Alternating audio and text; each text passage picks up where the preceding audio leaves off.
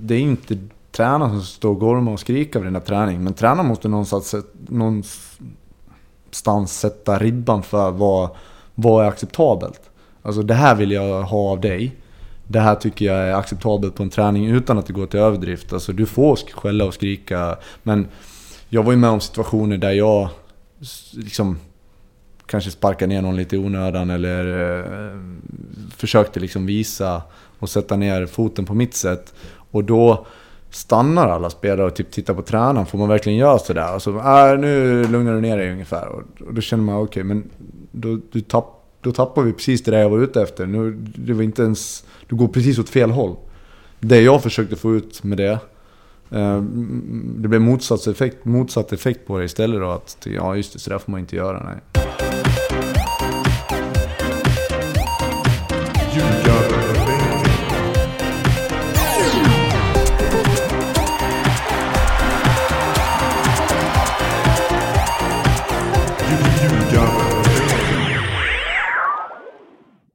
Ljugarbänken specialavsnitt har ni här. Ni har ju märkt att vi eh, delar upp oss ibland och intervjuar eh, tidigare spelare och tränare och så vidare. Nu har vi inte delat upp oss utan jag, Mattias och Erik har tagit vårt pick och pack åkt till Borås och slagit hos ner hemma hos Lasse Nilsson. Hjärtligt välkommen till ljugarbänken. Tack så mycket och välkomna till Borås. Tack. Eh, det är en grej ni... Eller så här, har man spelat i Elfsborg eller spelar i Elfsborg, har ni fått så order att man ska säga så? När man träffar folk som inte är från Borås?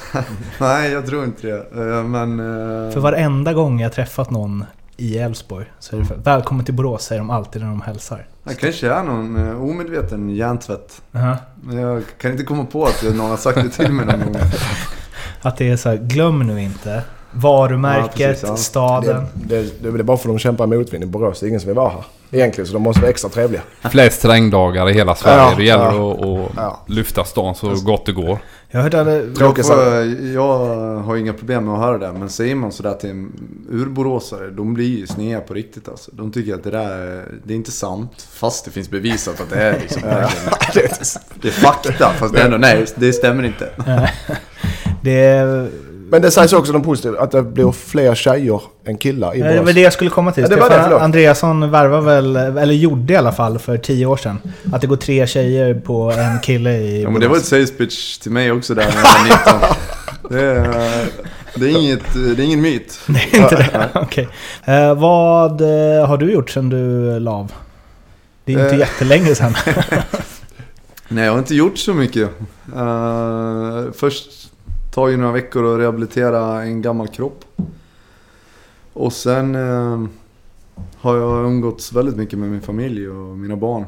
Mm. Eh, spelar en hel del paddeltennis och nu har jag kommit igång med träningen igen och kör, eh, kör crossfit två gånger i veckan. Det trodde jag aldrig att jag skulle göra men... Eh, Ska du få en sån eh, Chippen Wilhelmsson kropp? Läste du det? Nej, att han gått upp sett. 8 eh, kilo muskler. Ja, och blivit hunkig. Ja. Jag försökte ju varva Lasse till TV-laget en uh, inomhusmatch men det var... Han var för vältränad? Nej men han var... Han, Lasse har kvalifikationer som krävs som inte Erik Edman har. uh, Vad är det då? att man kan spela fotboll, det är sekundärt. Att man, om man är glad, uh, som gärna tar en öl och snackar lite skit. Mm. Där platsar inte Erik. Du platsar. Men Lasses kropp höll inte tyvärr. För banketten eller för matchen? Bankett...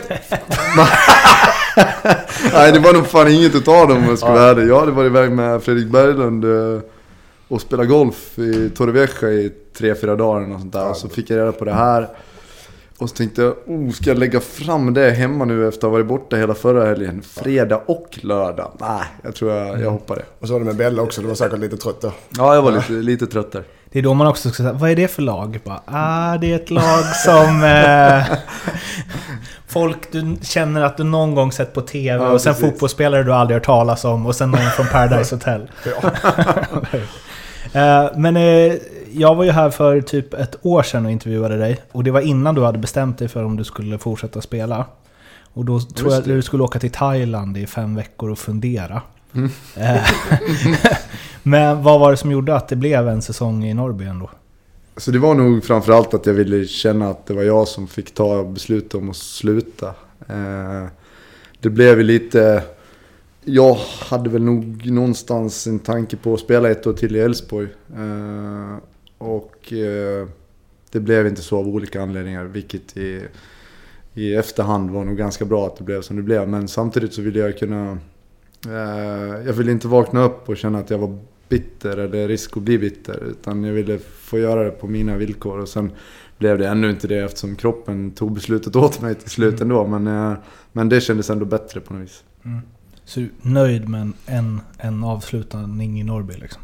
Förlåt, vad sa du? Du är nöjd med en avslutning i Norrby? Ja, det blev... Eh, jag fick ut allting jag ville av det här mm. året. Sen fick inte Norrby ut så mycket som de hade hoppats på av mig. Men samtidigt så, de visste premisserna och jag visste om att det, det finns en risk att, en ganska överhängande risk att kroppen inte kommer orka. Men vi ville ge det en chans. För Norrby både tränar och spelar va? På Borås Arena. Mm. Hur var det? Eh, det var en lite märkligt eh, första veckan veckan där, för då hade Elfsborg någon eh, eftermiddagsträning. Vanligtvis tränar de förmiddag. Mm. Så att stöt inte på varandra i korridorerna på det sättet. Men det var någon träning de hade kört på eftermiddagen i, ja vad kan det ha varit, januari eller något sånt där. Och så, men jag tror att de tyckte det var märkligare än vad jag tyckte att det var. Jag skulle ut och träna bara och sen så möter man ett gäng i fel färger så att säga, eller rätt färger, det beror på hur man ser det. Men eh, de tyckte att det var väldigt konstigt att se mig i, i blått. Mm. Tyckte inte du det var märkligt att så här, där är de, alla mina Nej, nej egentligen inte. Alltså, det, för mig har det aldrig funnits någon eh, konkurrenssituation mellan Norrby och Elfsborg. Eh, det, det, finns det ju, mm. men det mesta är historiskt. Och jag tänkte att du var så van vid att vara med dem. Och helt plötsligt... Så. Jo men alltså ja, det är väl klart att det var lite konstigt i början att komma in i ett annat omklädningsrum. Det hade, trodde jag ju inte att jag skulle göra någon gång igen. Men, mm. eh, men man vänjer sig så fort. Alltså det första två dagarna kanske kändes konstigt. Sen är det allt som vanligt. Fotboll är fotboll var du än kommer i världen på något vis. Mm. Men eh, så fanns risken att du skulle bli bitter om du inte hade gjort det här? Jag tror att då hade jag... Ja, jo, det tror jag nog. Mm. Uh, jag för mig att du liksom kämpade lite med det sist, att du inte visste om du trodde att du skulle bli det eller inte. Nej, precis. Och sen mm. tror jag att... Uh, jag hade ju spelat så lite. Uh, jag vet inte hur många matcher jag gjorde, men jag kanske startade ett, par, tre matcher och gjorde lite inhopp och sådär. Men hela tiden gjorde jag ju mål och kände att jag var, var avgörande i matcherna i Allsvenskan. Så att jag tyckte väl inte att... Det, det, det var liksom inte slut där. Mm. Eh, men å andra sidan, hade jag spelat mer än vad jag gjorde så hade jag antagligen vetat om att kroppen inte kommer klara av 90 minuter eh, tre gånger i veckan som det var under sommaren. Men, eh, men nej, framförallt tror jag att det var att jag ville känna att det var jag som bestämde att jag skulle sluta spela fotboll. Det var inte, inte någon annan som gjorde det åt mig. Jag, jag försökte ju varva Lasse till Tvååker. Ja, just det. Men eh, han ville inte. Ja, men, han, han, känner att jag, alltså, kunde inte, jag kunde inte garantera en startplats och så nej då skiter jag i det.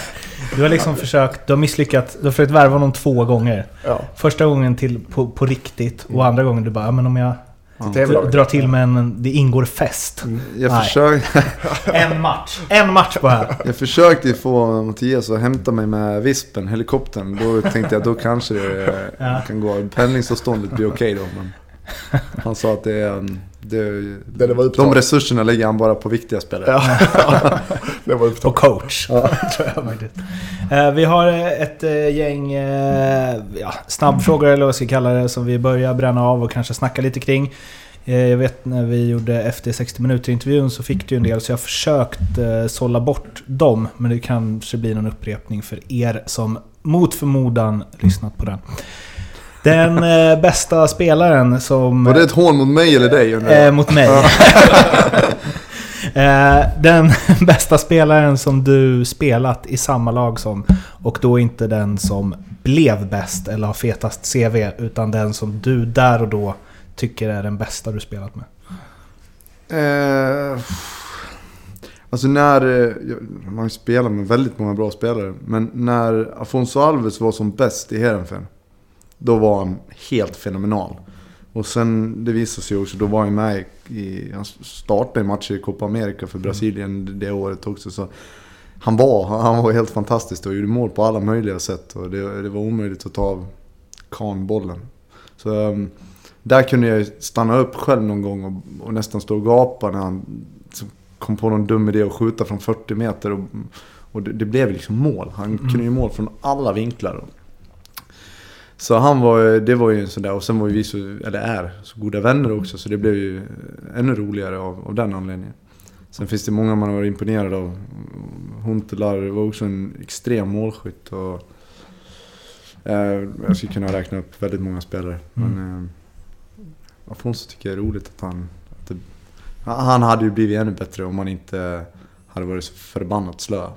Uh, som bra. Ja, men det som brassar, många brassar. Han flyttade till Middlesbrough och det, sen märkte han att fan jag kan flytta till Qatar och tjäna massa pengar. Och så var han där i några år och sen... Det, det blir, eh, det blir en annan typ av... Man mäter framgång på ett annat sätt i Brasilien, känns det som.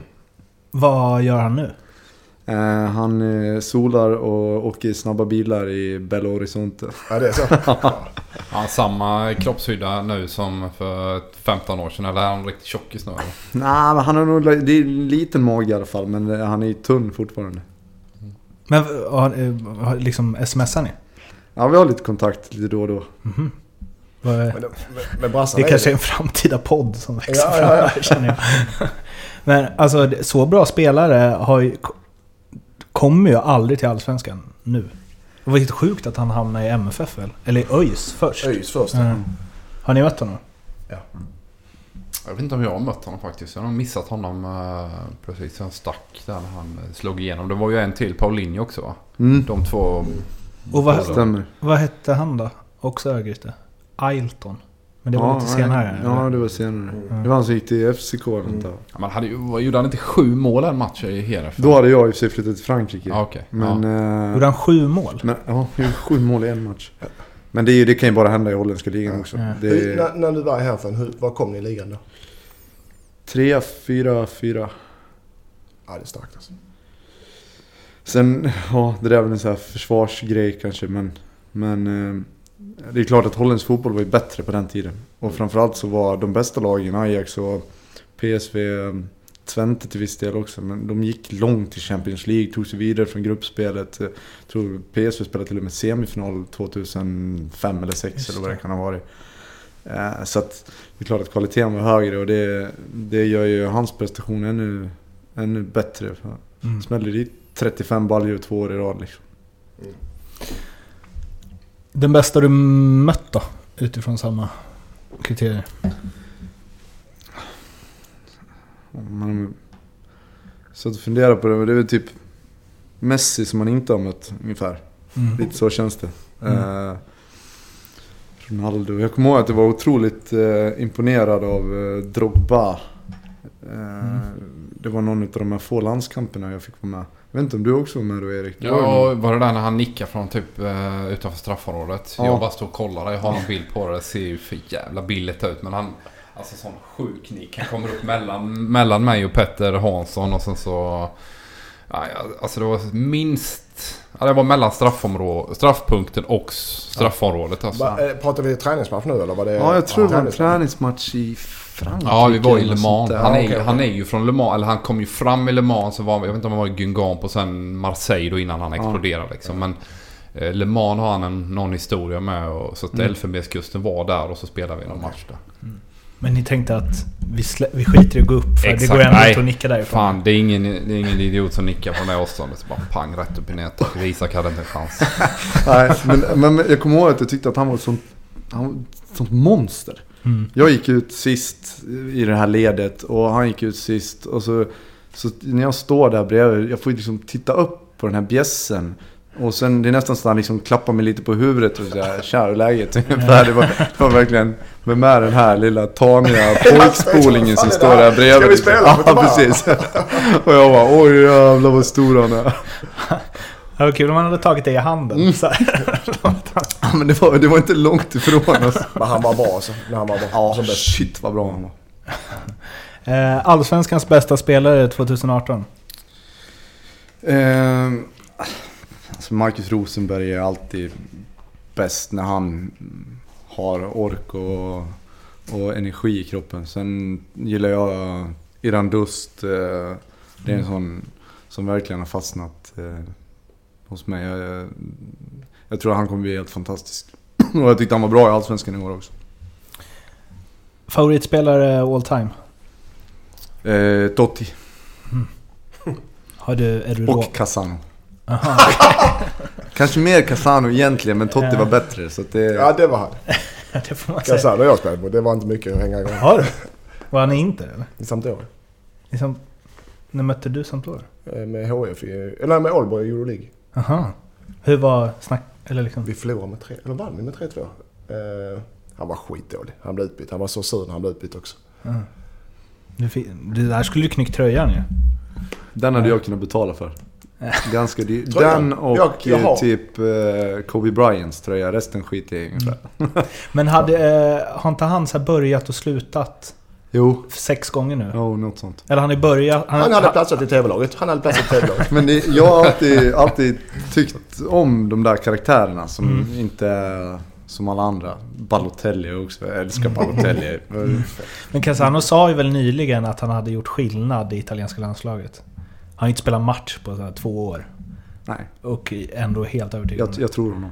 Vad spelar han? Spelar han? Han, är han lagt av? Han, bör, han signade ju för tre olika klubbar och sen la han ju av inom en vecka alla tre Men gånger. alltså, vilka Det var klubbar väl- då? Pratar vi Italien? Ja, ser, ser jag. Ja. Uh, speciellt. Såg du Totti sista match? Ja. På plats? Nej, tyvärr inte. Nej. Det gjorde jag. Eh, jag skulle bara få in det. Kul. Någon spelare som du aldrig riktigt gillat? Alltid har svårt för spelare som är... Eh, som ska framstå som tuffa och stora och starka och sen är det de som gnäller mest när de åker på en smäll. Typ Salah. Busquets. Mm. Typ Selakovic. Ja, Sella, han, han kan också... eh, Vi räknar in honom i den kategorin. Nej. ja, men han är inte så stor och stark va? Nej, det är sant. Det är sant. Det är. Vi, men vadå, vilka hittar vi då i Allsvenskan genom åren då? Det måste finnas... Typ, Eh, eh, typ Jon Jönsson va? Andreas Johansson var ju... Så nu har han vuxit till sig. Det, men när han var yngre så... Det var ju en typisk sån. Uh, ska vi hitta någon mer? Robert Åhman Persson hade ju någon... Han, han, jag, jag tror att jag knappt nuddade honom. Jag får rött kort och han ligger och skriker i fem minuter efteråt. Och då kände jag bara att om man är en sån typ av spelare då kanske man inte behöver ligga och rulla efteråt. Det hade varit en sak om jag gjorde det tycker jag. Du vet vilken, nu är ändå, när vi är inne på Elfsborg, den spelaren som är nog mest, man, kan man säga illa omtyckt, kan man säga det? I Bra- alltså, för motstånd, det är Augustsson i Elfsborg. Men han var väl ett riktigt Det är råskinn eller? ett svin alltså. Ja, jag vet, på planen ja. Ja, Ja. jo men det är Men det- samma med Andreas Ja. Johansson och Robert Åhman Persson. Tycker Superbra killar liksom. Mm. Och Jag, jag respekterar dem på, på det sättet. Det var, Men- inte, det var inte att jag tycker att de är dumma i huvudet för att de... Men var han likadan på träningarna? Ja, han kunde få eh, riktiga flipp på träningar också. Det var... Han hade ingen, vissa spelare ändå, han hade inga gränser. Nej. Alltså det var det som var farligt. Jag Ja, spelar ju med. Andreas i HIs U-lag. Han är från... Ja, just han, fan, Bosse var ju där, pappan, och tränade Ja. lite. Så kom han in i HIF. Han kom väl från början från Malmö tror jag. Som på något sätt hamnade ju... Landskrona. Kanske det var. Men eh, Andreas han var ju helt tokig på träningen också. Det var ju eh, mordförsök modförsök varannan träning nästan. Alltså det är helt sjukt. Och det spelade ingen roll vad man sa eller? Alltså, Nej men han Alltså- var ju inte kontaktbar liksom. Det gick ju inte att resonera där. Samtidigt så var man... Jag var väl 15 han var ändå 17 då. För han är ju 76 Andreas liksom. Men eh, nej, helt galen också. Sen... eh, Jag vet vi mötte er någon gång också i någon, någon match med någon vårmatch. Och han höll ju på med armbågarna hela tiden där liksom. Det går inte... Alltså det går inte Ja, att när det snacka med blixtrar honom. till i Ja. skallen på honom, då... Det spelar ju ingen roll vem det var och i vilket sammanhang. Utan Mhm. det, då, då small det liksom. Sen lärde man ju sig det här rätt fort. Så jag gick ju... Jag retade upp honom istället och sen hoppade man och så satte man upp sulorna så springer det här ungefär. vilka lag eh, ligger dig närmast hjärtat? Aldrig varit någon sån där, eh, aldrig haft några riktiga favorit, favoritlag. Jag gillar spelare och då, där de har spelat har jag, Mm. har jag också haft mina sympatier. Jag gillar Robbie Fowler när jag var liten så då blev det Liverpool där ett tag och Roma, Totti. Så att, nej inget, eh, inget riktigt favoritlag förutom Elfsborg. Mm. Och Brage då? Ja, ja. Eh, jo, men det blir ändå inte riktigt samma. samma. Något lag du aldrig riktigt gillat då? Ja, Blåvitt har ju alltid, det får man inte ens säga som, som Elfsborgare. Blåvitt, det, jag måste säga IFK Göteborg kommer jag på. Mhm. Ja, Det, det är någon sån där regel. okej. Ja.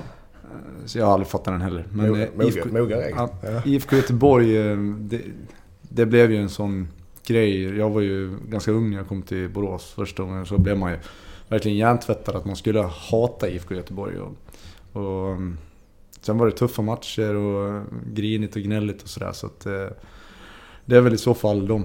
Elvestico. Ja, Men- precis. N- När det var klass på Elvestico. Ja, Ja. exakt. Men, Ja, det var, eh, inga, det var inga vidare Elvestico i år va? Men... Eh, det, för den, det hatet är väl... Alltså säger jag som inte har någon koppling hit, men så här, som utomstående fotbollstittare. Eh, tittare, det hatet är väl inte riktigt eh, besvarat va? Det blev väl det, det. kände jag i alla fall. I alla fall från spelare och sådär. Sen vet jag inte om, om uh, supportrarna brydde sig lika mycket. Det är klart att Elfsborgs support, det är ju så här lillebrorskomplexet. Så att Mm. de brydde sig ju mer än vad IFK Göteborgs supportrar gjorde. Men jag, det blev ändå någon sorts... Det var drag runt matcherna och det var viktiga matcher att, att, att vinna. Även för dem är jag helt säker på. Hur eh, bra blev du mot vad du tänker att du hade kapacitet till att bli? Mm, Jag blev nog ungefär så bra som jag kunde bli. Mm. Eh, det finns alltid... Du kan alltid ta på vissa grejer som man hade kunnat gjort mer och, och haft lite tur där eller, eller vad det nu kan vara. Men eh, jag är väldigt tillfreds med det jag lyckades åstadkomma. Liksom. Mm. Men det är, när du tänker att jag, maxar det jag fick liksom. Beror det på att alltså, hade du kunnat få ut mer om du tagit andra ja, klubbval kanske? Liksom, Ja, det- skippat Santet igen Ja. till exempel.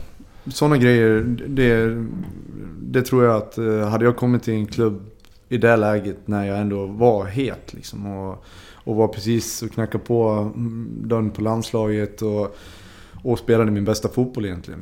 Sen att jag hamnade på bänken då de första tre månaderna, det, det var ju ja, ganska rejält eh, en handbroms i karriären liksom. Så det sabbar ju ganska mycket. Hade man hamnat i en klubb som som eh, satsade på mig direkt så kanske det hade blivit bättre. Det finns säkert saker som hade kunnat gått ännu mer åt helvete också så att det tror jag jämnar ut sig. Du får eh, ungefär vad du förtjänar om man bortser från de som gör illa sig väldigt i tidig ålder och sådär.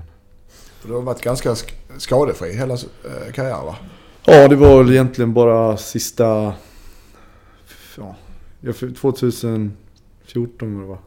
Om det var 15, 14 var det. Då fick jag den här nackhuvudskadan som, eh, som jag fortfarande lider av då och då. Men i övrigt så ganska så skonad. Sen har man ju opererat sig på 300 ställen Jo, och haft ont överallt. Men, men det är liksom inget, inget där som har tagit någon jättelång tid. inga korsband och hälsenor och sådana grejer liksom. Ja, hälsen har ju varit kassa men det, det har gått att spela med. Liksom. Eh, vilken annan atlet i någon annan sport är du mest imponerad av? Allen Iverson. Mm. Du gillar de där som sticker ut alltså? Ja, det... Mm. Men han är ju en spelare som han, han, är så liten liksom i en sport där eh, längd och storlek har sån betydelse. Det kan ju säkert vara en anledning till att man tycker det är häftigt att man kan mäta sig med jättar liksom. Och sen tror jag också att det finns sådana där eh, paralleller att dra eftersom jag alltid har varit liksom, tunn och, och en viss typ av spelare som kanske ramlar lite enkelt i vissa lägen och som säger saker som kanske inte alla andra säger. Då eh, man, man identifierar sig med sådana som också kanske slår lite underläge. För han var ju i 76ers Ja. mest va? Eh, för jag, skulle, jag hittade en snygg... eh, snygg jacka när jag var i New York i NBA store. Så tänkte jag här, med dem och liksom så här, kolla lite NBA men inte, men mest för att den var snygg. Så bara, "Ah, jag går tillbaka och köper den imorgon. Eller om det var i övermorgon.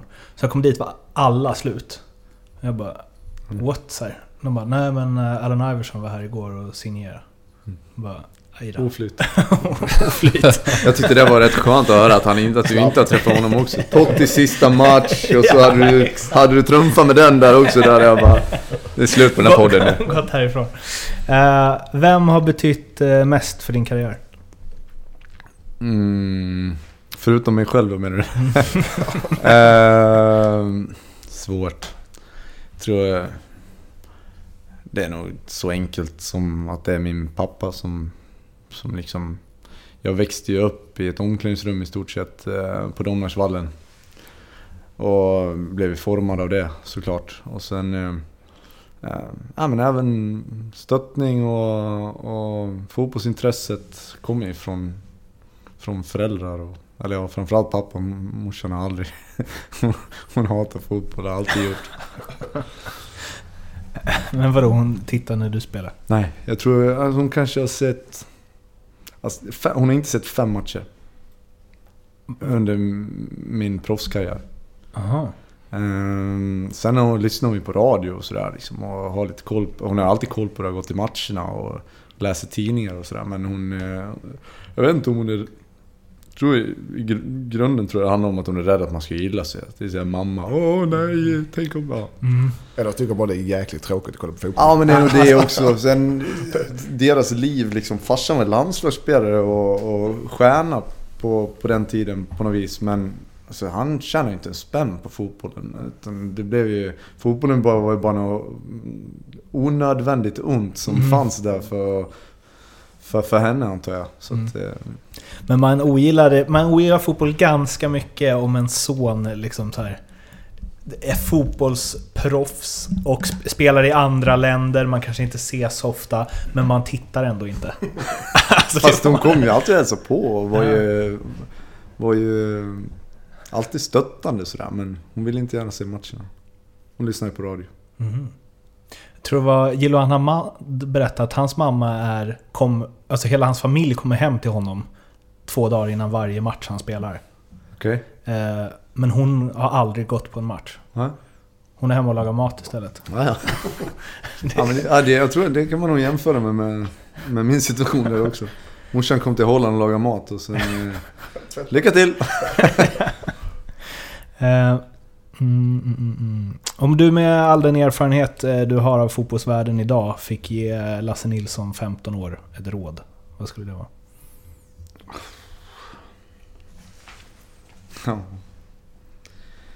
Alltså rent ur fotbollsperspektiv så tror jag nog ändå att jag hade sagt att alltså lägg på dig några kilo muskler tid, i tidigare ålder. För att kunna Ja, för att kunna vara lite vassare lite tidigare eller något sånt där. Men eh, samtidigt så... eh, Nej, jag tror inte det finns så mycket att säga. Jag, jag vill inte ändra på för mycket. Då kanske det går åt fel håll någonstans. Träna mer brukar vara ett vanligt svar på den frågan. Nej, jag tycker jag, jag tränade... Alltså man gjorde inget annat än träna. Mm. Man hade ju nästan inget annat liv liksom. Det var träning kvart i sju på morgnarna.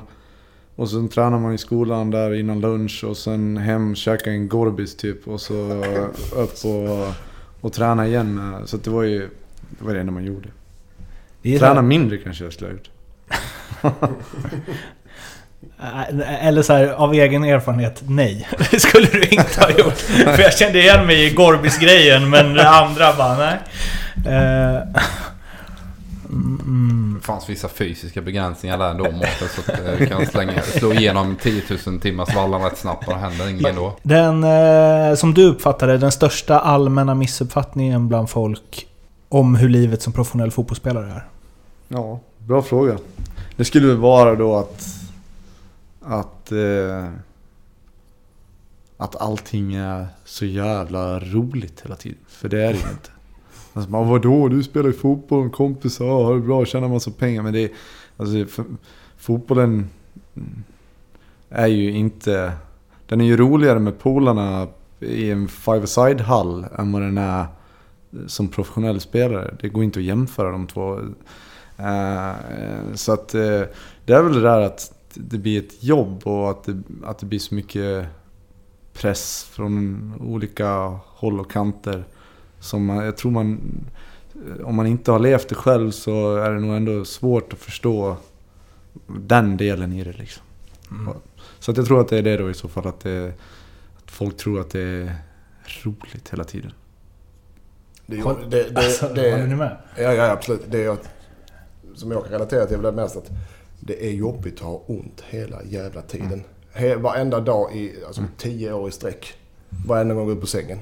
Det är det som jag tyckte var jobbigast i, i slutet. Och även att eh, ja, det mentala, att man måste prestera hela tiden. Så måste man alla jobb. Du måste ju prestera men att verkligen inte få ha en dålig dag.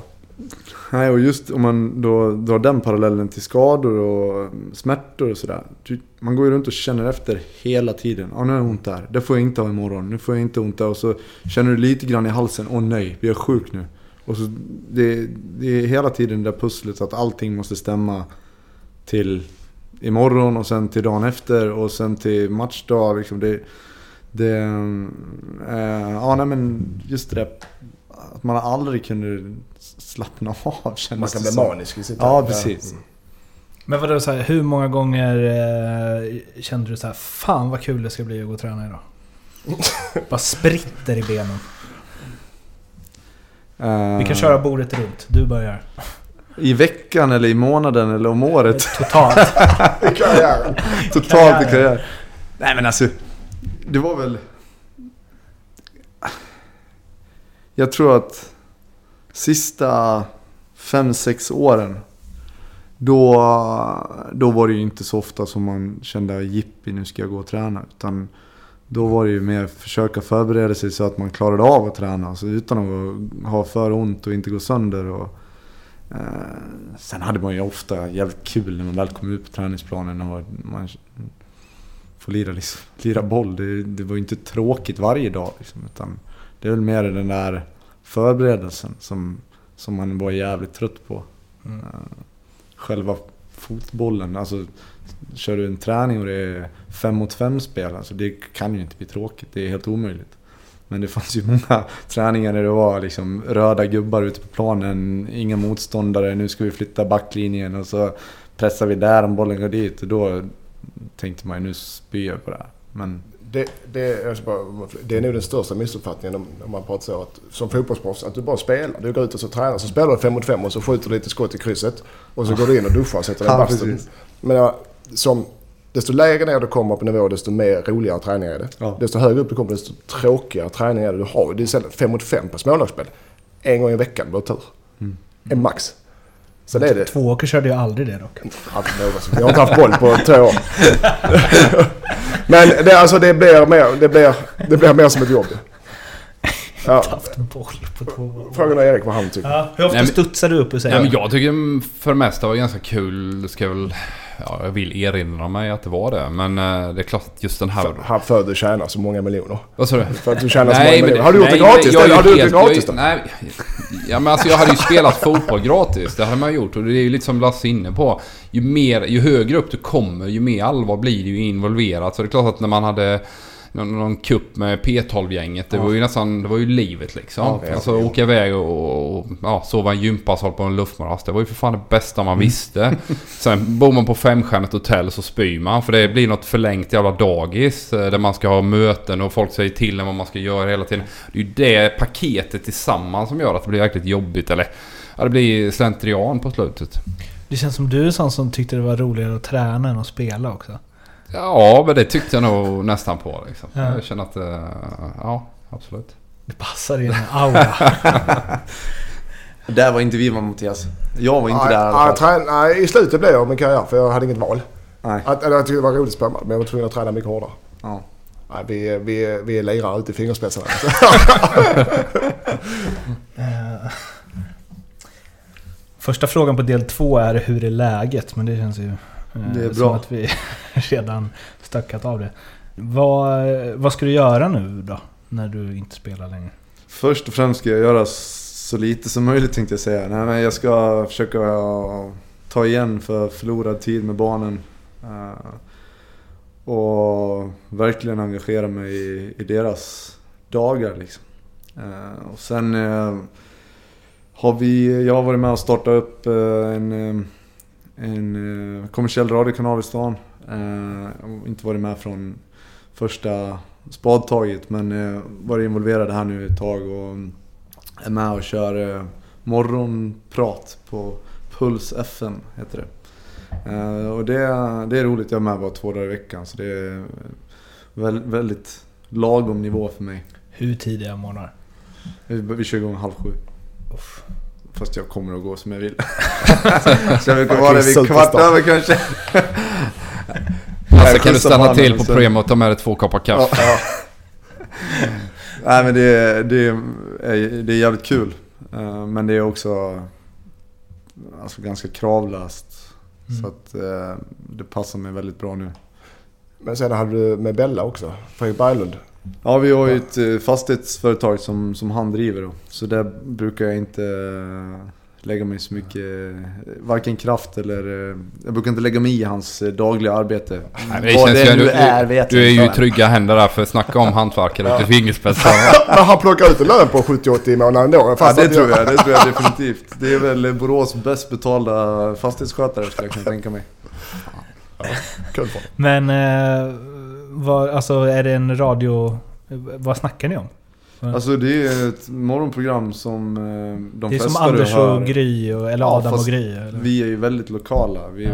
vi pratar i stort sett bara om, om Borås och... Mariedal Cup.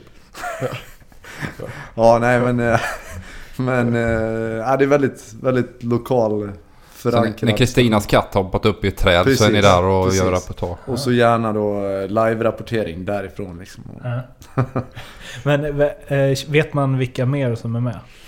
Eh, Fredrik Sandgren, eh, han som är programledare och grundare och startade, startade upp kanalen. Han, eh, han var, vad heter det? Ja, programledare Mm. på Mix Megapol innan. Okej. Eh, riks, alltså Aha.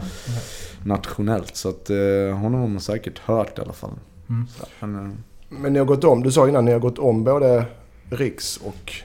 eh, Vad heter de? Mix. Mix, och- Megapol. Eh, antalet lyssnare. Lokalt alltså. ja, Det är imponerande. så... Um, nej men det, har, vi- det är roligt. Vi har, sen att vi har fått snurr på det också är såklart en, en fördel. Men vad betyder det? Hur många är många? Vad har ni för lyssnare? Det där kan jag faktiskt inte riktigt. Och sen tror jag det är svårt att mäta också. De har någon sorts, eh, så de kan mäta stationerna emellan. Men att mäta exakta lyssnare, då, då, får man nog mäta på appen. Och då är det ju så många som sitter i bilen och lyssnar. Så. Exakt, det är alltid så gött det är alltså, sådana siffror också.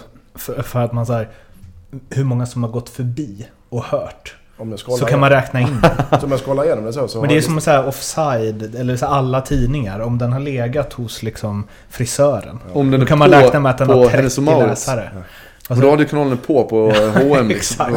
Ja, där har vi 300 där direkt. Medan de egentligen ska ratta in en annan kanal. Jaha, eh, men eh, du har liksom inga vad du... Vad, eller vet vad du ska göra? Vad ska du göra om fem år? Eh, Jag håller på och nu är det lite väldigt tidigt men det är, jag har startat upp ett, ett till bolag som är i startgroparna här som jag ska jobba lite mer med har jag tänkt i alla fall. Men det kan jag, kan jag inte släppa eller på att säga. Är det Är det hemligt? hemligt? Vilken bransch är det? Det Kan säga är, det är det? väldigt hemligt. Kan du säga vilken bransch det är då? Sportbranschen. Ah, fan vad tråkigt. ja, det, jag, jag, jag, jag skulle kunna gissa att det har någonting med kläder ja. Det skulle jag gissa. Ja, det är inte långt borta. Men ja, det finns inte. Nej.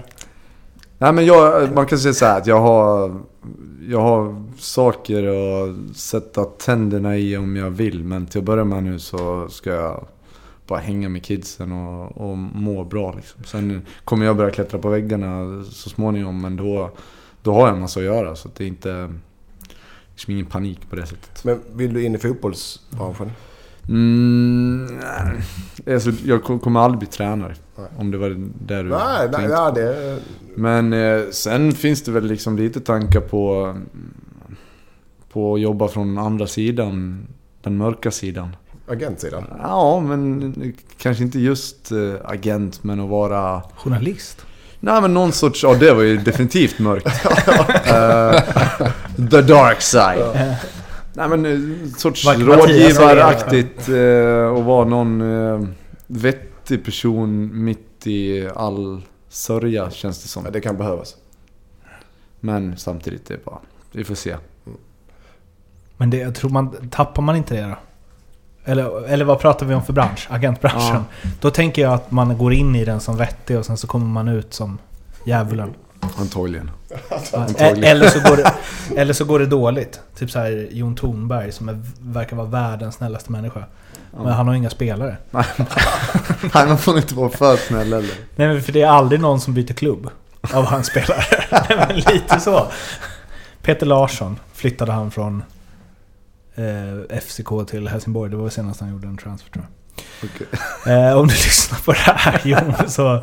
Men han kom trea i Fantasy Premier League. Så han kan mycket fotboll. Um, jaha. Um, fanns det något... Eh, du sa att eh, din kropp tog beslutet åt dig att sluta. Eh, fanns, det, fanns det några liksom... vad säger man? Ja men så här, Ångest för att inte spela fotboll igen. Vad händer livet efter fotbollen? Ehm, ta med sig... Eller så här, ta ner sin namnskylt. Och Eh. lämna omklädningsrummet forever. Nej, jag tror ändå inte det. det. Hade jag... Hade det tagit slut efter förra säsongen. För då kände jag att jag var inte riktigt klar. Eh, Då, därför, därför var det lite ångest inblandat i, i den processen liksom. Men eh, nu var det så naturligt liksom. Det, nej, det var, det var inte konstigt överhuvudtaget. Och, Ehm, det var någon sorts eh, inslussning ändå. Sista året i Elfsborg spelade väldigt lite. Eh, ta ett steg ner i seriesystemet. Eh, kroppen vill, håller inte. Så att det, det, nej, det var fullt naturligt. Eh, och jag hade ju på något sätt planerat att det skulle vara det här året och inte någonting mer. Så att, eh, sen kommer det säkert vara skitjobbigt under perioder när... Eh, jag tänker nu allsvensk premiär eller något sånt där och att man sitter där och, och tycker att livet suger, höll jag på att säga. Men det, nej, jag, jag tror inte att jag kommer ha några större problem. Det tror jag inte, men jag, jag vet inte. Vad säger ni grabbar? Har ni, eh, hur var er Här- här är övergång?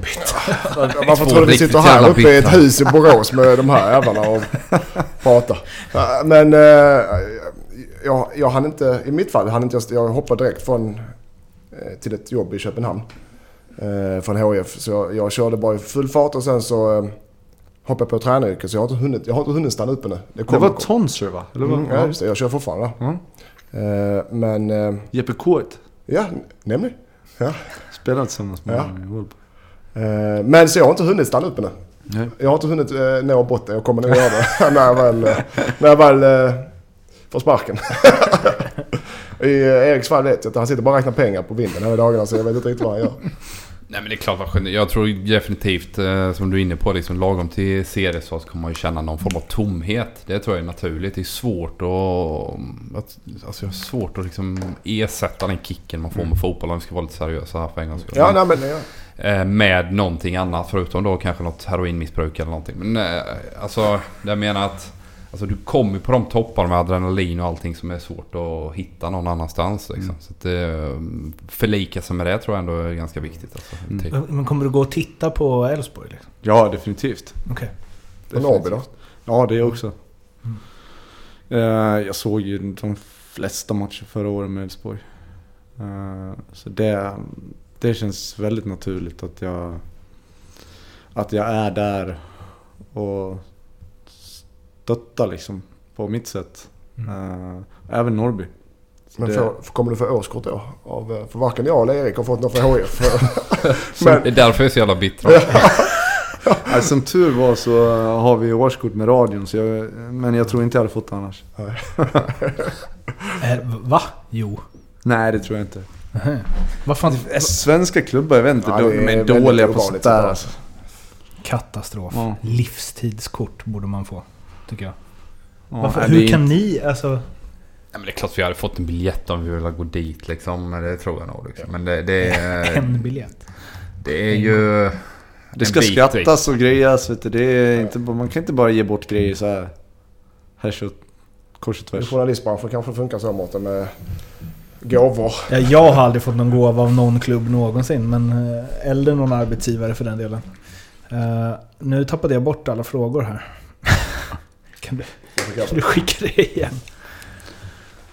Men det var ju, utan att nämna några namn så har man ju hört rätt så många som, eh, som eh, tycker om helgerna lite för mycket när de slutar spela fotboll. Eh, De, de är inte vana med att det inte finns någon som säger åt dem vad de inte får göra. Så att, det är väl någonting man, jag kan känna att man måste tänka på lite grann så det inte blir... Nej men just det här liksom, fest- du, du säger, ja, både, både dricka för mycket vin och, och sådär men även käka man ju kanske liksom, ja men nu släpper jag lite på det för det, Ja. det är ju inte det man vill åt också. Nu har du varit låst under Ja. 20 års tid så nu fan nu får, vill jag göra lite som jag vill ju. Och det, sen gäller det att bromsa det där lite kanske Jag känner ju redan nu, det är ju liksom oh, kebabtallrik till lunch, det låter jävligt bra. Liksom. Så där har man ju trillat dit fler gånger än vad man har gjort de senaste tio åren. Det ser ut som du har några- lagt på rätt mycket. Sen har du ju familj som, eh, som håller dig på fötterna. Så du, lediga helger betyder inte att man springer och sitter och dricker öl och käkar kebab från klockan 10 på morgonen till 10 på... Nej. eh, Nej, verkligen inte. Och det är ju aktiviteter Tyvärr. till höger och vänster och det är... Ja, nej men...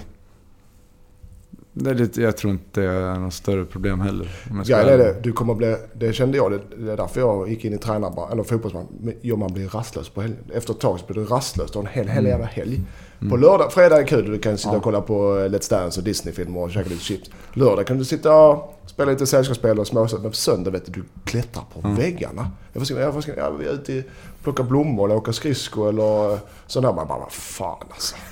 ja, låt mig göra något ordentligt. Jag känner igen det där redan nu. Och, men i och för sig så, så var ju jag när jag hade en ledig dag när jag spelade fotboll också. Att Ja. det, det måste hända saker. Vi kan inte sitta här nu ungar, vi måste ut. Vi måste, måste röra på oss liksom. Det, kommer, det kommer bli en utmaning. Eh, Elfsborgs eh, resa som de har gjort under... Alltså du har ju varit med både på upp, uppgång och eh, en bit av nedgången. Mm. Varför är... Eller om man tar det liksom från så här, varför lyckades Elfsborg etablera sig och vinna SM-guld och så som de gjorde och varför är man nu i den sitsen man är? Eh, det är ju liksom ett, ett, eh, en dags svar, men om du drar det på tre minuter? Oj. Här kommer facit då. Ja. Eller Nej. din analys? Ja, det är ju... fan ska man få plats med det här på tre minuter tänkte jag säga. Men det ehm, till att börja med så, så den satsningen de gjorde efter att Bella blev såld eh, Eh, till Holland. De skaffade sig ett eget kapital som gjorde att man kunde börja ta in lite, lite spelare. Anders och Mattias kom hem. Man byggde Borås Arena. Det blev ett, det blev ett jävla uppsving. Eh, Ishi lockades till Borås. Eh, eh, så att eh, jag tror att det var rätt så mycket tillfälligheter i början. Sen eh, var det självklart så att man hade ju en, en organisation där alla drog åt precis samma håll hela tiden. Och, um, alla var väldigt stolta och glada att få tillhöra Elfsborg. Man gjorde det liksom med, med en stolthet och, och, och det, det tyckte man märkte på planen också, på träningsanläggningen. Att det var, det var en vinnarkultur och en vinnarmentalitet som den, den gick verkligen att ta på. Det märkte man på varenda träning. Och, och den upplevde jag ju inte de sista åren. Eh, sen handlar ju det om val man gör av spelare, av tränare, eh, vad det är för eh, vad det är för typ av människor man tar in. Det kanske inte räcker med att det är en duktig fotbollsspelare utan det kanske måste vara en typ som passar eh, med en mentalitet som, som kommer att fungera i just den gruppen som var då. Eh, sen är det så svårt det där med, vi pratar om vinnarskallar och liksom den karaktären. Inte riktigt om man klarar av att, att skapa sådana utan det är nog mer en, en eh, har du några stycken så kommer det naturligt bli de som fostrar, de som kommer underifrån. Och då sätter man en standard att det här är det, här är det som är minst... Det, det här är din minimiprestation. Det- får inte vara sämre än så här. Eh, och att man ställer krav på varandra. Det, det blir liksom hela tiden en, en konkurrenssituation och ett tävlingsmoment varje dag som gör att alla driver varandra framåt. Eh, så fort du börjar att, tappa konkurrenssituationen eh, så kommer du också tappa till viss del tävlingsmomentum under träning. Och det går en period, det är inga problem. Men när det blir så under en längre tid så kommer kvaliteten att dippa oavsett hur bra spelare du har. Och sen just den där, den där delen som jag pratade om att Alltså, jag hade ju känslan 11, 12, 13, 14 att eh, man satt i omklädningsrummet efter att ha kryssat hemma på Rås Arena. Det var knappt att man vågade kolla till höger och vänster. För att man, var, man skämdes inför sina lagkamrater. Eh, om du inte hade varit eh, ditt bästa liksom. Och, och där någonstans tror jag att man måste vara i en framgångsrik svensk klubbförening. För att det finns ju inte pengar och, och, kvalitet riktigt på det sättet som det gör i många andra länder. Att man kan köpa till sig spelare som är, som är tillräckligt bra och som håller den nivån. Så att, eh, det, det, måste någonstans börja där att man, att man spelar inte bara, bara för, eh, för att man tycker om att lira fotboll eller lira för att man ska någonstans eller för att man, ja vad det nu kan vara. Eh, utan att man faktiskt spelar för den snubben bredvid en i omklädningsrummet och för kanske till och med en tränare eller eh, klubben som, som stort. Liksom. Alla spelare i en trupp kommer aldrig att göra det. Men har du, har du tillräckligt många som gör det och som är tongivande så, så kommer de kunna eh, dra med resten liksom, och, och, sätta nivån på något vis. Vad som är acceptabelt och inte. Alltså väldigt mycket eh, HF över Elfsborg nu. Alltså den dåliga resan HF gjorde. Det är ju lite samma. Ja, men det, det är som när man liksom tittar utifrån så det du är inne på den första resan när du kommer från Brage. Alltså kändes precis som du är inne på. Det hämtade spelare som var på väg uppåt liksom och hungriga. Mixat såklart med Mattias Svensson som avslutar, Anders, men de var ju också hungriga kanske. Och kanske då, även om man inte ska hylla Andreas Augustsson som någon, någon, form av superspelare på något sätt. Så var det ju andra saker han bidrog med och det, det kände man ju var nyckelfaktor, precis som du är inne på. Och nu tycker man ju... Alltså när jag ser Elfsborg idag och även förra året så känns det väldigt trött. Mm. Eh, he, hela verksamheten känns jävligt trött va. Eh, nu ser en match där nu, det är ju 3-4 tusen kanske på läktaren. Mm. Det är allmänt avslaget liksom. Det finns ingen eh, ja, hunger, ingenting. Och det är många av de äldre spelarna som jag som jag inte tycker levererar och, och inte heller ledare då liksom ute på planen. Det är min bild av det. Men. Jag tycker det, det, det, är i stort sett min bild av det också. Liksom, att det, eh, det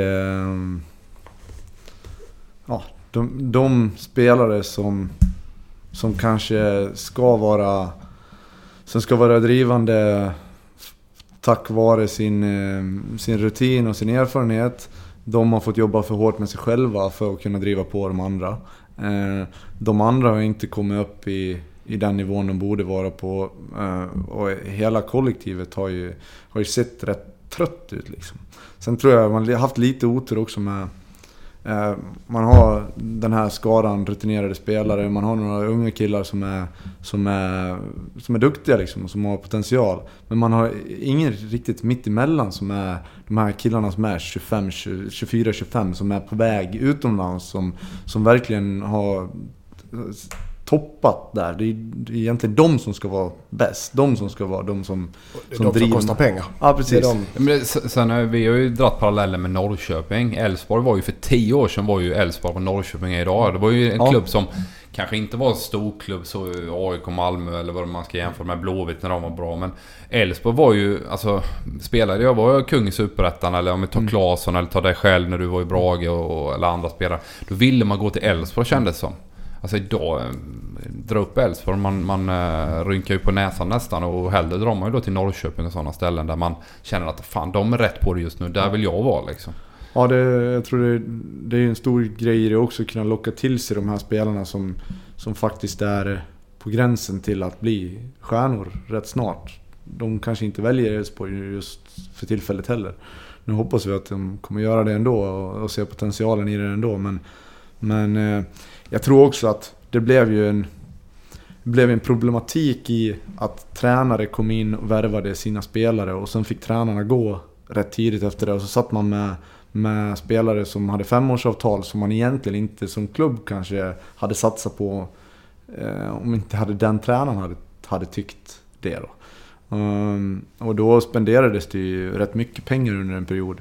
Um, vilket eh, såklart är, ja för en klubb som Elfsborg, um, det blir ju kämpigt när, när ekonomin också är ansträngd. Liksom.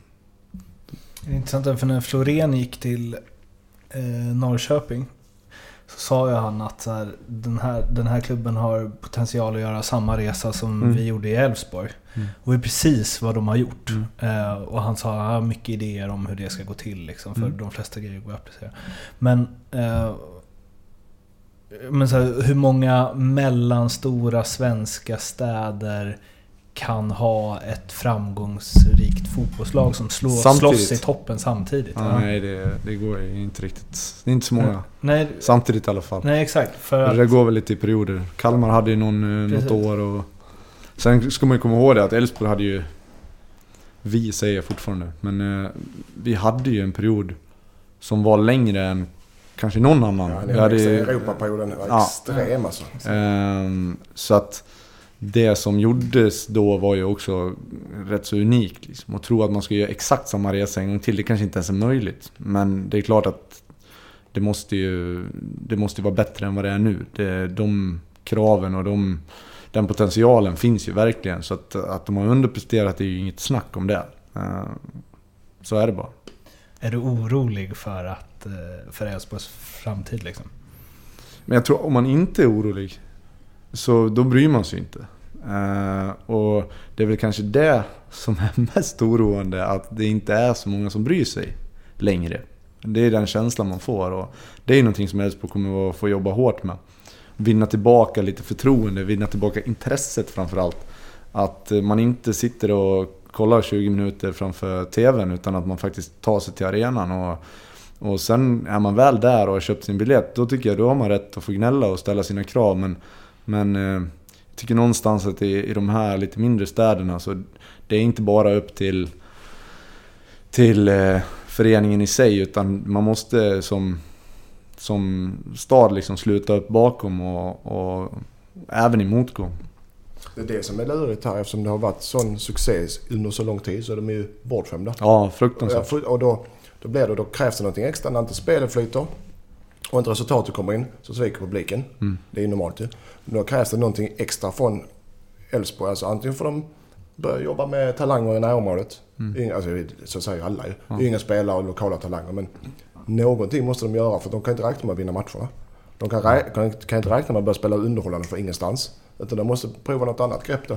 Mm. Kan jag tycka. Men det är klart, då har du, jag vet vad det innebär, då har du massa spelare med långa kontrakt, dyra spelare som inte kan göra sig av med. Mm. Det är också ett problem. Ja. För det är svårt du hade varit Andreasson om vi tar det liksom. Om du hade hoppat in i hans kläder nu på... Om du hade fått... Uh, säg inte ett år för det går inte att förändra så jävla mycket på ett år. Men om, om du får fem år på dig och liksom transformera Elfsborg dit du vill. Vad hade du gjort då? Alltså, finns det några konkreta grejer som du känner idag? Det här hade man behövt uh, titta över liksom. Uh, nu är det ju, Det var svårt, men nu är det, det är extra svårt eftersom jag inte har varit med det här året. Jag har ju fått Nej men utifrån, du, du ser ju utifrån och även om inte du har full insyn i allting så har du ändå varit i klubben så otroligt länge så du vet saker och ting hur det fungerar och det är klart att utifrån kan man kanske inte ha all, alla grejer klara för sig men det finns, borde kanske finnas några. Till att börja med så har jag försökt öppna upp lite mer. Eh, det tycker jag de har gjort nu och det är en positiv grej att man liksom vill visa sig igen och, och försöka att profilera spelarna och det är de här vi har. De är bra liksom. Eh, kom och titta på dem ungefär. Eh, och där känner man redan nu, de har hållit igång en vecka och man märker redan att det, det snackas om Elfsborg på ett sätt nu mer än vad det gjorde under säsongen på något vis. Så, att, så det, är, det är väl steg ett, få folk att, att komma och titta på matcherna igen. Sen rent fotbollsmässigt så, utan att egentligen ha någon insyn, så Eh, det jag saknade under de sista två åren kan man väl säga.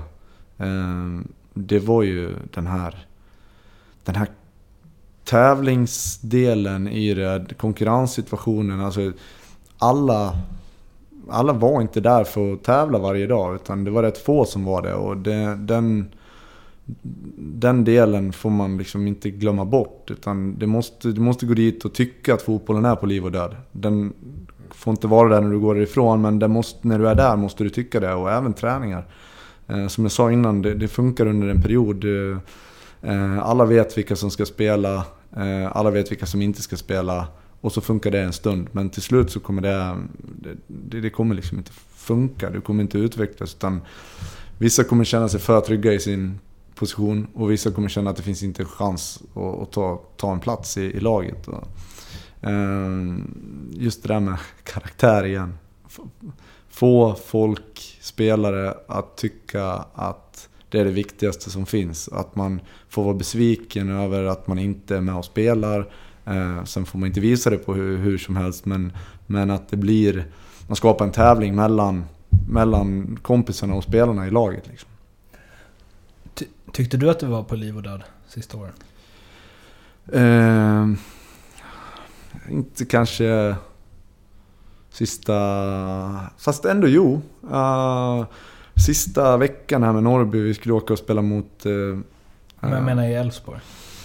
Nej, sista året, då var jag rätt trött på det faktiskt. Eh, men året innan så brann det ju i stort sett på en träning i veckan och det, jag, alltså det är ju sån jag är. Liksom. Och, och det, det, tror jag inte riktigt går att stänga av. Sen krävdes det kanske mer för att man skulle hamna där. Men eh, det fanns där någonstans ändå. Men det, alltså, jag tänker där kring tävlingsinstinkt och liksom pusha varandra. Är det liksom ett flyktbeteende med, med, som kommer med dåliga resultat? För om du tar Elfsborgs i år och även förra året liksom, så har det varit en nedåtgående spiral som gör att du är inne på lite innan att de äldre spelarna har haft fullt upp med sig själva. Mm. Kan det vara att Alltså i takt med sämre och sämre resultat. Att man liksom blir mer och mer timid och tillbakadragen och inte vågar liksom pusha varandra. Det, det är lite du är inne på? Ja, lite grann. Jag tror att där kan jag från egen, egna erfarenheter. Det är svårt för mig att vara den där drivande och pushande när jag inte är med och spelar. För att då blir det någonstans, även om det finns en hierarki i ett omklädningsrum så har du inte lika trovärdig om du inte är den som, som är med varje vecka och, och, och gör mål och liksom är... Ja, ni fattar vad jag menar. Tongivande. Då är det lättare att pusha spelare utifrån det än att du sitter bredvid och säger vet du vad, du, du gjorde inte ditt jobb idag. Men vad fan, du platsar inte ens. Nej. Nej exakt, ja, det är ju, för mig det blir det ju en, en, eh, För jag menar det är ju en naturlig eh, liksom, eh, följdorsak. Du känner att du har mindre mandat att säga till ja. folk. Men då är det ju ännu viktigare att du som ledare, som tränare förmedlar det. Okej, okay, du lirar inte nu Lasse men, ja. men du kan fan likväl kan du gå in och trycka på mm. saker. För att du har en erfarenhet som inte de här killarna som är 18, 19, 20 har va. Nej, och där tror jag att... Där tror jag att som, som tränare så... Du har ju det största ansvaret. Det är inte tränaren som står och gormar och skriker vid den där träningen. Men tränaren måste någonstans, någonstans sätta ribban för vad, vad är acceptabelt. Alltså det här vill jag ha av dig. Det här tycker jag är acceptabelt på en träning utan att det går till överdrift. Alltså du får skälla och skrika. Men jag var ju med om situationer där jag liksom kanske sparkade ner någon lite i onödan eller eh, försökte liksom visa och sätta ner foten på mitt sätt. Och då stannar alla spelare och typ tittar på tränaren. Får man verkligen göra sådär? Och så, äh, nu lugnar du ner dig ungefär. Och, och då känner man, okej, okay, men då, du tapp, då tappar vi precis det där jag var ute efter. Nu, det var inte ens, du går precis åt fel håll. Det jag försökte få ut med det, eh, det blev motsatt effekt, motsatt effekt på det istället då. Att, ja just det, sådär får man inte göra, nej. Men där, som tränare då, antingen får du... Du menar bara, antingen får han ta det direkt. Komma Lasse. Så här, nu slutar du bara, ska du gå in i omklädningsrummet. Eller så låter han bara dig köra vidare. Ja. Något av Ja, och sen kanske är tydlig i... Alltså spelar man till exempel 9 mot 9 och så är det en yttermittfältare som står och softar. Han tycker inte att han har en bra dag. Han är trött och sliten eller vad det nu är. Att han får stå still utan att någon säger någonting. Mm. Där, måste, där måste ledarna till början... Du, hallå, maestro där på kanten. Alltså om inte du är intresserad av att träna, vet du vad, då kan du gå in så kan vi ta in någon annan där. Mm. Du kan komma tillbaka imorgon. Där sätter man någonstans nivån som, som coach tycker jag. Så då, då är det mycket lättare för spelarna att ställa krav på varandra också. Ganska typiskt att det är yttermittfältaren som softar va? Jag vill inte säga forward. Eh, det låter som att eh, Andreas Augustsson hade haft kämpigt på Elfsborgs träningar din sista säsong där? Ja, det hade han haft. Han har haft det riktigt tufft. Han hade, han hade flippat ut där. Blivit avblåst några gånger. Det känns som vi hade kunnat suttit här en timme till. Typ. Vad hade vi pratat om Jag har då? inte bråttom, det är du som har bråttom. Mm. Ska vi sitta här en timme till? Jag vill gärna, vi pratade lite om det i bilen när du... Du hade depression eller? Mm. Eller ha, eller hade? Eller, Nej, är jag på grund, hade. På grund av din skada, Ja. huvudskada. Vill du berätta om det eller? Det, Ja, det är inga problem. För jag vet ingenting om det mer än att det vi har läst. Jag tycker det är intressant att grotta lite i det om vi hinner Mårten. För grejen är den att det där är någonting som kommer eskalera bland den nya generationens spelare. Nu kanske det berodde på att du, att du fick eh, hjärnskakning va? Men jag tänker att den nya generationen och, man läser artiklar från England och även NBA och NFL med olika saker, ishockeyn och så vidare.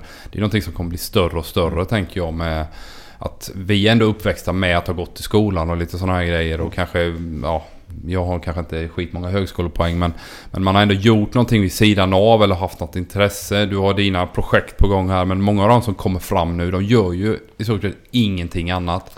Nej, och få all sin bekräftelse från sociala medier och, och, och hela den biten också.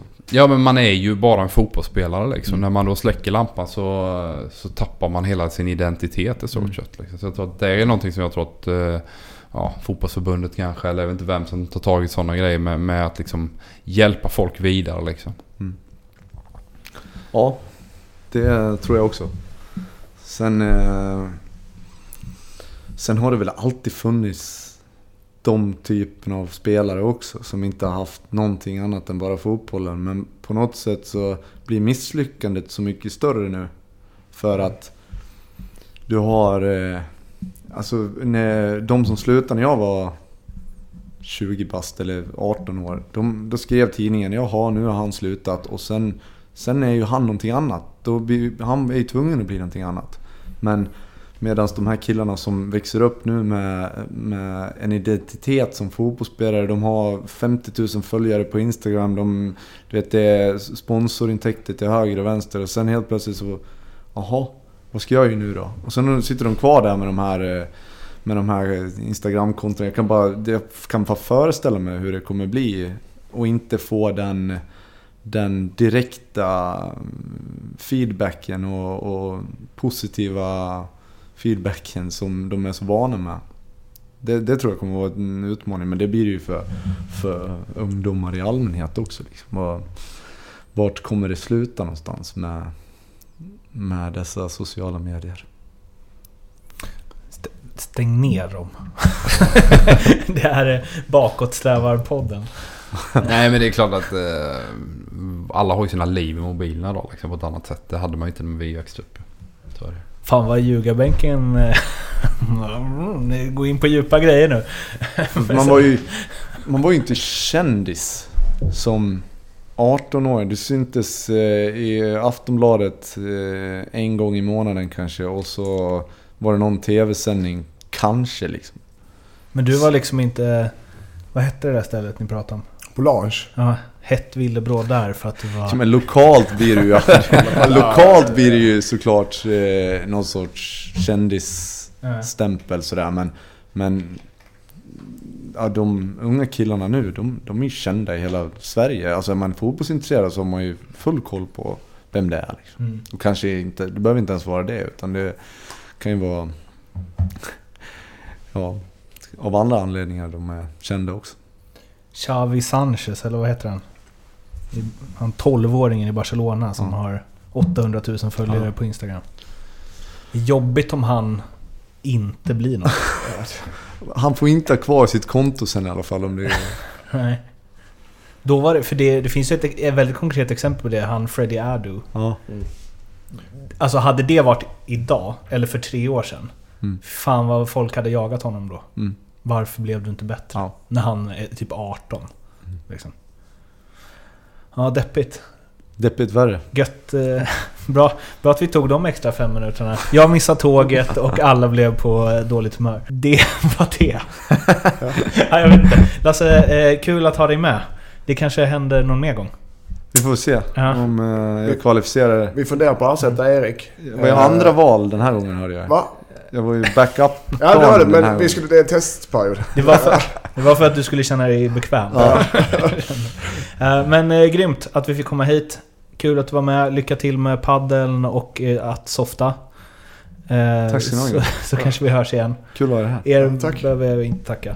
Så eh, ni där ute, ni vet var ni följer oss och så vidare.